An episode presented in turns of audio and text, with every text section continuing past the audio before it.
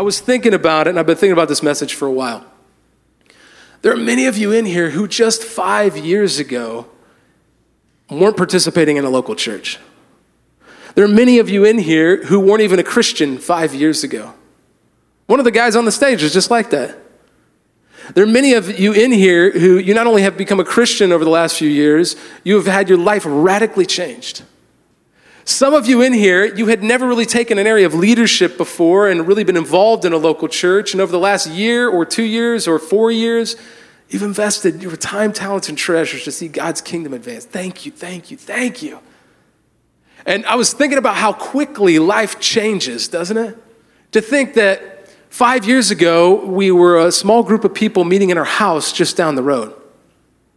And now to see this, over the course of this morning, we'll have over a thousand people worshiping God, studying His Word, growing in their faith. We had seven people give their life to Christ just at the last service. I believe that God is doing a radical work, not just through our local church, but through the church as a whole. And it is not dead, it is alive and well. And I thought about it, you know, think about this for just a second. Like some of you, not only was it the first time you've been involved in a local church, like it's the first time you've really lived your faith out. You realize 20 years ago, I wasn't even a Christian. 20 years ago, I was not a Christian. God makes radical changes in people's lives. The Apostle Paul was once called Saul. He's on the road to Damascus. He encounters the living Jesus. It so dramatically changes his life that he goes from overseeing the killing of Christians to writing much of the New Testament and starting churches throughout the Roman Empire. That's the radical life change when God is alive and well in our lives that we see. And we've seen it 20 years ago. I'd have never been up here doing this, and I never thought I would ever lead or be, even be involved in a local church. I was a young guy at the time. Some of you may remember that stage of life. And at that young age, I, I liked to party. Anybody like to party? Yeah, come on now. Some of you, I know you. I know you like to party. I was, I'm embarrassed to say this. Some of you know this guy. At the party, I was the woohoo guy. You know the woohoo guy, don't you?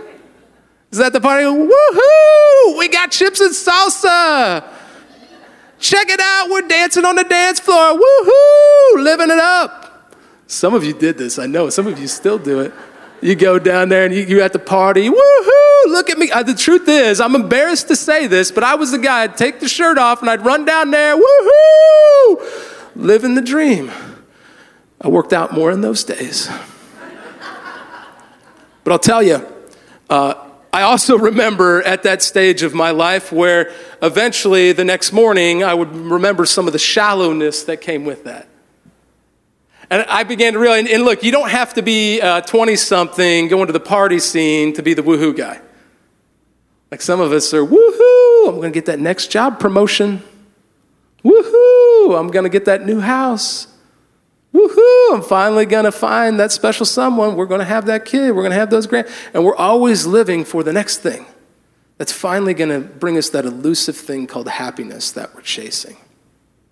And I can remember at a young age seeing the picture of my life. I, I, loved this particular stage of life and all the fun that you're having. And then I realized that I'm going to do this. I'm going to work hard during the week so I can get a good college degree. I'm going to have fun on the weekends so that when I graduate, and go out and get a high paying job that will make me successful. And then I will find someone special and we will settle down and we will have some children and we will invest into them so that they too not just become good kids who love Jesus or anything like that, that they'll become successful and powerful and influential people people in the world. And if I'm lucky, I'll get a nice house, and then someday I'll get a bigger house, and then I'll get a bigger house, and then I'll get a bigger house, and then I'll save up for retirement and maybe go on some really great vacations because we're successful in our family. And then one day when I go on enough vacations and I've worked long enough, I'll save up for retirement, retire early so I can enjoy my life, and then then I'll finally be happy. Doesn't usually work out that way, but and then I'll not just be retired. If I'm really successful at life, I'll see my kids grow up and, and they'll be successful and then they'll have kids and then I'll get to be a grandparent. And then maybe if I'm really, really, really lucky, I'll get to live longer into a very old age. And then one day I'm just going to die. And I will have been successful. See, many of us, we pursue these things in our lives. We chase the degree, the nine to five, the start the family, the raise the kids, the 15 minutes of fame, the retirement and the vacations, and it never seems to make us happy. We have more things in our culture today than ever before, and more people are lonely, depressed, and miserable. You don't have to believe me, statistics say that. I'm going to give you an alternative to that, something many people here have discovered. I want to tell you about the joy of living your life for God, of experiencing the works of Jesus Christ in your life, living changed, living for more than just today, but for eternity and seeing how God can bring purpose to your life beyond just the next thing that's going to make you happy for a moment, only to have the letdown afterwards. Turn to Luke chapter 15, and we're going to study God's word together this morning. Who is excited to do that? Now you're tracking. We can, we can woohoo that. Luke chapter 15. We actually, when we moved into this building, we did this campaign we called the One Life campaign. We believe that if one more person surrendered their life to Jesus, it would be worth all of that. Uh, we've seen over 100 people surrender their life to Jesus since we've moved into this building, but actually, probably a lot more than that. And we give God all the credit for that. It's in Luke chapter 15 that Jesus is speaking to the disciples and he's sharing some parables, which are stories that mean more than just this isn't an actual real thing that occurred. This is a story to help you understand a greater analogy. And it begins in verse 1 of chapter 15. Now the tax collectors and sinners were all gathering around to hear Jesus, but the Pharisees and the teachers of the law muttered, This man welcomes sinners and eats with them. One of the first things you have to understand if you're following Jesus is that Jesus hung out and ate with sinners. A lot. A lot. And so when we say the church should be a hospital for sinners, we, we mean that. That it could be a place of healing, place of life change. It goes on, skip down to verse 11. It tells two parables. One is the story of the lost sheep, that the good shepherd would leave the 99 sheep for the one. That sounds like a bad shepherd to me, but in Jesus' mind, it represents the love that God has for you, that He would leave the 99 sheep, the 99 lost people, for just one more person to surrender to Him. He gives the next story of the coin that is lost in the home. They drop everything they're doing, stop the plans, and they sweep the house till they find that one lost coin. I believe that God has been pursuing and pursuing and pursuing me and you and every single one of us in here.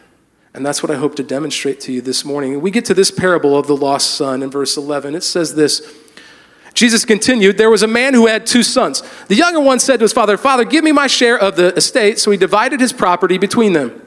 Not long after that, the younger son got together all he had, set off for a distant country, and there squandered his wealth in wild living. After he had spent everything, there was a severe famine in that whole country, and he began to be in need. So he went and hired himself out to a citizen of that country who sent him to feed to, to the fields to feed pigs. Y'all tracking? Like he squandered the whole estate on high living, only to realize that he's going to be feeding pigs for a living. And then, verse 16, he longed to fill his stomach with the pods that the pigs were eating, but no one gave him anything. When he came to his senses, he said, How many of my father's hired servants have food to spare? And here I am starving to death. I will set out and go back to my father and say to him, Father, I've sinned against heaven and against you. I'm no longer worthy to be called your son. Make me like one of your hired servants. So he got up and went to his father. But while he was still a long way off, his father saw him and was filled with compassion for him. He ran to his son, threw his arms around him, and kissed him. The son said to him, Father, I have sinned against heaven and against you. I am no longer worthy to be called your son. But the father said to his servants, Quick, bring the best robe and put it on him. Put a ring on his finger and sandals on his feet. Bring the fattened calf and kill it. Let's have a feast and celebrate. For the son of mine was dead and is alive again, for he was lost and is found. So they began to celebrate. Meanwhile, the older son was in the field. Oh, the older son. When he came near the house, he heard music and dancing. So he called one of the servants and asked him what was going on. Your brother has come, he replied, and your father has killed the fattened calf because he has him back safe and sound. But the older brother became angry and refused to go in.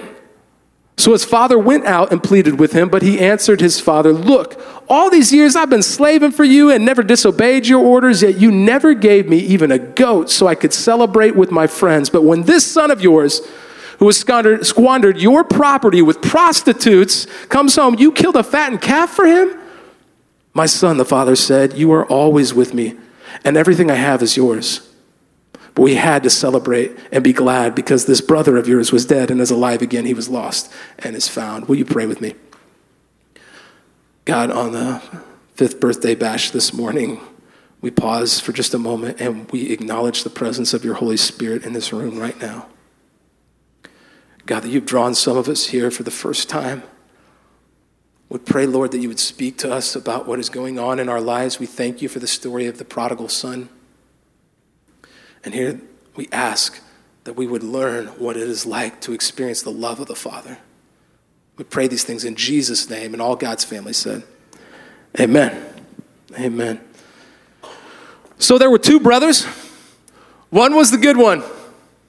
And you know the story. We're not supposed to think the, the older brother was really all that great, even though he was the good son. We're supposed to look down on him. But the reality is, most of us would think he's an excellent human being. He lived with integrity, he did what his father asked, didn't squander his inheritance, probably invested it well, and had good stewardship. Dave Ramsey would have been proud. In fact, he probably was the type of person who didn't just listen to his father and obey. He probably read his Bible every morning, prayed every night, attended church on a regular basis, may have even been on the greeting team and had an exceptional smile as you walked in the door. He didn't smoke or do drugs or date people that did, and he certainly didn't have any tattoos on his body that might bring any profane lifestyle to that place. And yet, the older brother in this passage, despite some of the good decisions he may make, is not looked upon as fondly. Then there's the younger brother. And let's not mistake that the younger brother is somebody that we should look up to. That's not the point of this passage, that he did participated in these bad things. There were consequences to his actions, certainly. But the younger brother, he liked to party. Like, really liked to party. You know what I'm talking about. Some of y'all like to party. Go to the club, you lived it up. Unless you're old school and you want a little throwback this morning, maybe this is more your style. Eric was jamming to this back in the green room beforehand. He went out, he lived it up, he lived the high life. Can we thank the tech team on cue again this morning? Wow. He had the dream. He takes all that inheritance. He's like, I will YOLO, you only live life once. I'm going to go out and have a good time. Right? It's so much in our society, in our culture today, would say, hey, philosophically, he is very accurate. Nietzsche said that God is dead. We should go out and do whatever we want, make your own meaning in this lifetime because we're all going to die anyway. And so that's what he did. He took all that money, and it's, let's not be too kind to the younger brother here. He didn't just go out and spend some money and make bad investments. He took the hard earned money of his father, who worked to the bone, who probably had that wealth passed down from generation, from his dad, from his dad, from his dad. And he took all of that inheritance and he just went and squandered it on all kinds of sinful living.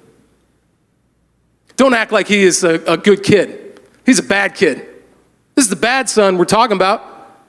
And we know in the Bible that the bad son is the one that should be looked down upon. And if we were honest in our society today, there might be a few of us that say, oh, he's the cool one. Of course, eventually he ends up completely broke eating pig slop. Most of us, if we're honest, we'd call him a loser. And some of us, if we're really honest, we would say, if we're good Christians, uh, you know, he's just uh, wallowing in his own decisions here. These are the consequences of his actions. He's getting what he deserves. And yet, Jesus in the parable, in the story, gives a slightly different story. Although some might think the second son was cool, eventually the money runs out. We would see him as a waste of a potential. We would probably look down upon him, say that not just what he got deserved, but he should have seen this coming. You see, prodigals aren't just people in their early 20s that enjoy the party scene or this lavish lifestyle that is described in this particular passage. There are many of us that pursue our own gain, that we want to do what we can in this lifetime so we can get that next promotion, get that next thing that we want. Some of us, we serve our job well to build our own personal empire. Some of us, we look to get that next house or that next automobile or that next toy or that next season ticket, baby. Come on now. Colts of 425. Jesus loves the Colts. only to have our marriages fail and our kids become addicted to drugs and our lives not turn out the way that we thought that it would. And rather than wallowing in the pity, let's just be honest about that. The world is full of prodigals. Women who want others to think that they're beautiful or popular or successful or organized, only to have them ignore their husbands or pass on their vanity to their kids or whatever our generational sin issue is. Jesus' words here is what separates Jesus from the religious Pharisees. The religious people of Jesus' day, much like today, would have applauded the first son while belittling the second one. And so I want to give you, because you know it's not a good sermon if I don't have three points. So we got three points this morning. If you're taking notes, that we want to take from Luke chapter 15. Three things every follower of Jesus must have. The first one is guts guts to admit that they're wrong. You see, in verses 17 to 20, the younger son has brought this upon himself. He, he finds himself, because of his poor decisions, he is now faced with the reality that he must live in. Some of us in this room right now, we've messed up, we've betrayed. We've got some things that we're embarrassed of, and we don't want to talk to anybody about it. And we hide it. We hide it from our spouses, from our kids, from our boyfriend or our girlfriend. We even try and pretend like we can hide it from ourselves or from God. I'm not here to guilt or shame you, but we all have things that we're embarrassed about poor decisions that we made. It would have taken considerable guts for the younger brother to go back and face his father, to look at him and say that he is willing to serve him. He had taken all of the wealth that his father had built with his own hands and he had wasted and squandered it on this horrible, sinful lifestyle. And yet he had the guts to admit he was wrong. Romans 3:23 says, "For all have sinned and fall short of the glory of God." That anybody who wants to follow Jesus and live for him must first admit their condition before God. Now, let's keep in mind this parable, this story is an analogy not just of a father and a son, but of your heavenly father for you. And so, as this person had betrayed and run away from their heavenly father, would have been so, it's just so enticing, isn't it? Just to run away and to stay away from him. So many of us do that and spend our whole lives trying to avoid him. I know I've done it. Many of you have as well. He had the guts to go and face his father. Just because you messed up doesn't mean you have to be a mess up. We all tracking? Just because you have done wrong and you have messed up in your life does not make you a mess up. The good Heavenly Father here in this passage is about to course correct this entire young man's um, future. The second thing this morning of every follower of Jesus must have is compassion. In verses 28 to 32, it's the older brother who lacks compassion and is not looked upon well in this passage. In fact, it, being good is good, but we must celebrate the redeemed together. That means if we're really a hospital for sinners, as we've always said, here's how we emphasize that.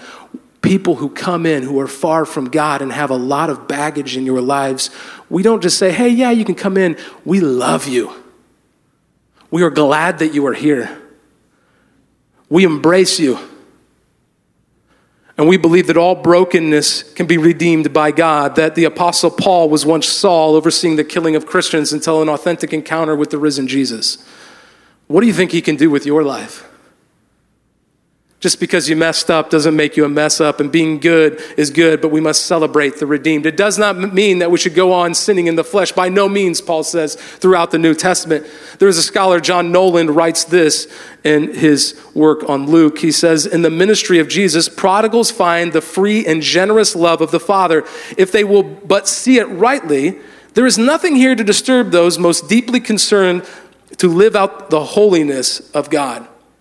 In other words, it doesn't mean that you shouldn't follow Jesus in your life or that the older brother was bad until that moment when he wasn't celebrating his younger brother. Being good and honoring God and being obedient is a really great thing so long as you don't lack compassion for those who don't know him yet. In fact, you could say that the younger brother wouldn't have woke up one morning begging to eat pig slop if he had never made some of those poor decisions. So honoring God in your life helps you to avoid some of the bad things, certainly, that you could experience in your life, although bad things may still occur. But we must be compassionate first. And we do not earn our salvation with obedience, it is unjustly given to us. Grace filled, grace filled mercy in our lives. The third and final thing that every follower of Jesus must have is the love of the Father, the Father's love. Look at verses 20 to 24 with me in Luke chapter 15.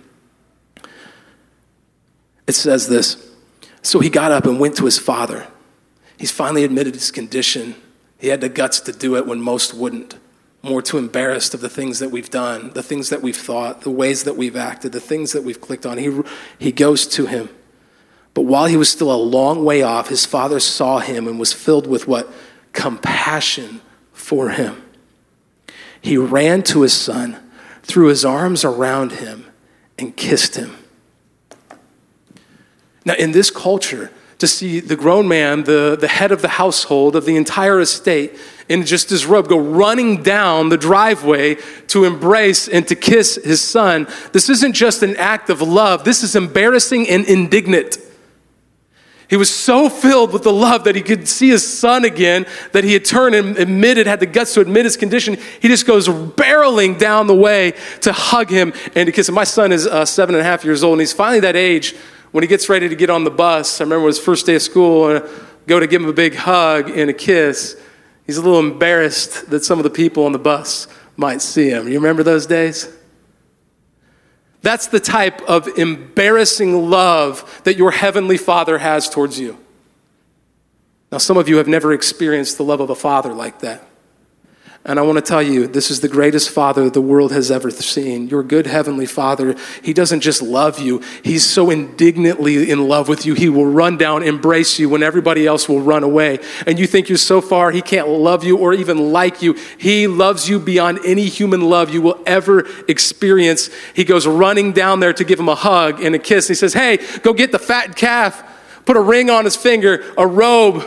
I'm welcoming him home and we are going to celebrate that this one person has returned. You think you're so far from God? You think you've done too many mistakes? You think you've been a Christian too long? You should have known better to fall back into that again. I want to tell you the embrace of your Heavenly Father is one of love and that is so embarrassingly indignant. He's running to you and He's going to pursue you and pursue you and pursue you. And He's been doing it since the beginning of the time. When the human rebellion began, God did not give up on His creation. He pursued them through the people of Israel. When they rebelled, He did not give up. He sent the prophets. When they didn't listen, He sent His only Son to redeem us for all time so that anybody can draw near to their good Heavenly Father.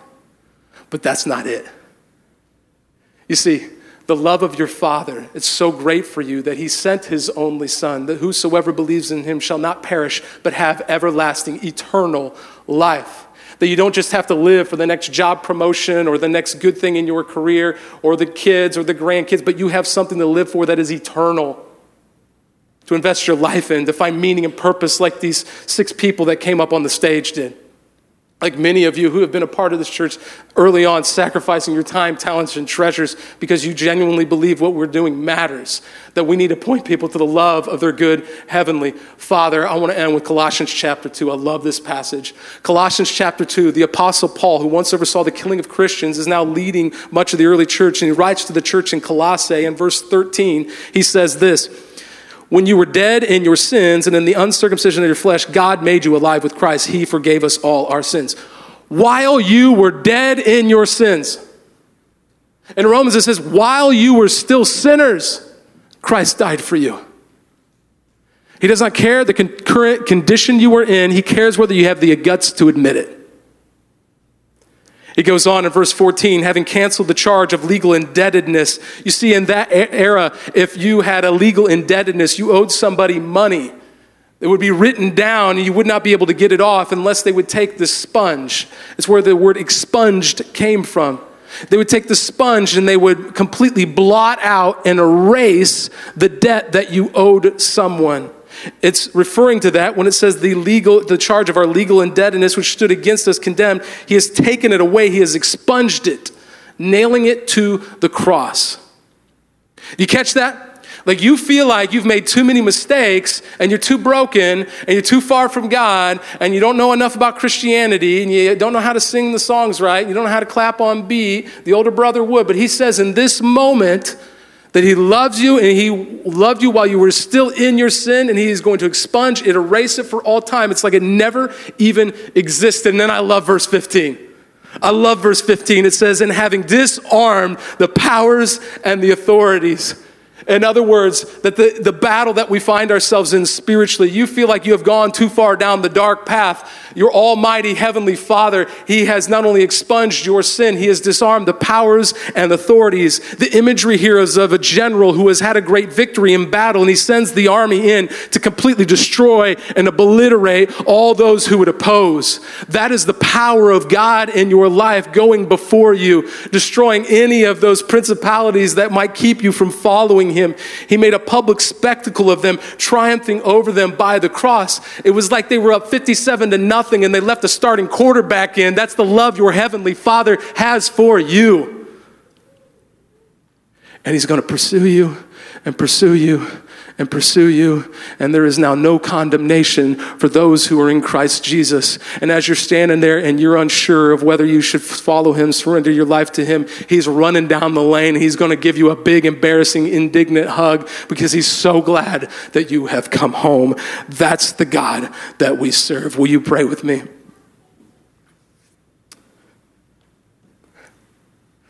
God, uh, as we baptized four people last service and we saw seven people surrender their lives to you, and God, I know your Holy Spirit has been working on some, at least one person here in the room right now, and even those watching online with us this morning. And we've got some things we need expunged from our lives. First of all, for some of you who have been Christians for a while, but you've allowed some things to come into your life, I want to ask you to pray this thing with me. God, forgive me for my wrong. Thank you for your grace and your mercy. Because of your work on the cross, it can be forgiven for all time. And so I surrender it fully to you. I know He hears you, He sees you right now as you were praying that prayer. And then for some of us in the room here that you, you've known about God, You've been around Christianity. You've even attended church before, maybe, or maybe you haven't. But you don't know where your eternal life will be spent. You've never given your life fully to Jesus Christ. There is now no condemnation for those who are in Christ Jesus. If that is you, I want to give you the opportunity to surrender your life once and for all, September 18th, 2016, to give it all over to Him, that you might not just live for this blip on the map we call life, but live for all eternity, to see God use your life for meaning and purpose. If that is you, I want you to pray this prayer silently as I pray it out loud. God, I confess that I'm not perfect. Forgive me for my wrongdoing. Take my misdeeds and my wrong and forgive me. And I surrender my life to you fully, Lord Jesus. If with every eye closed, have the guts this morning, if you've admitted your condition before God, I want you, to, with every eye closed, raise your hand for the moment. I want to pray something specifically for you. I see the two of you in the back. Wow, that's awesome. I see you over here to my right as well. Thank you, God. I believe that God celebrates those things. I see you in the back as well see the four of you. Thank you so much. If I missed, uh, I see you over here, the fifth person. Wow. I believe that God cares about those things, and I don't believe it's just a prayer and that's the end of it, but I believe God can start a journey right here. God, those five people that did raise their hand and that they did surrender their life to you, we celebrate that, God, as a church. We thank you for that. For those who are surrendering deep sin in their lives, we thank you for that. Forgive us for our wrongdoing. God, thank you that you love prodigals like us today. And so this morning, right now, for those five people and anybody that I missed that raised their hand, I pray, Lord Jesus, it wouldn't just be a prayer, it would be a journey with you. They would begin to connect with you, to read and study your word, that they would get connected and be discipled, maybe attend a rooted class, that they begin to live on mission and get involved in the life of the church. They reach out to a pastor and actually ask them how they can follow you more fully. We surrender those five people to you, the seven at the first service, God, and we thank you for this morning. We pray this in Jesus' holy name, and all God's family together said, Amen.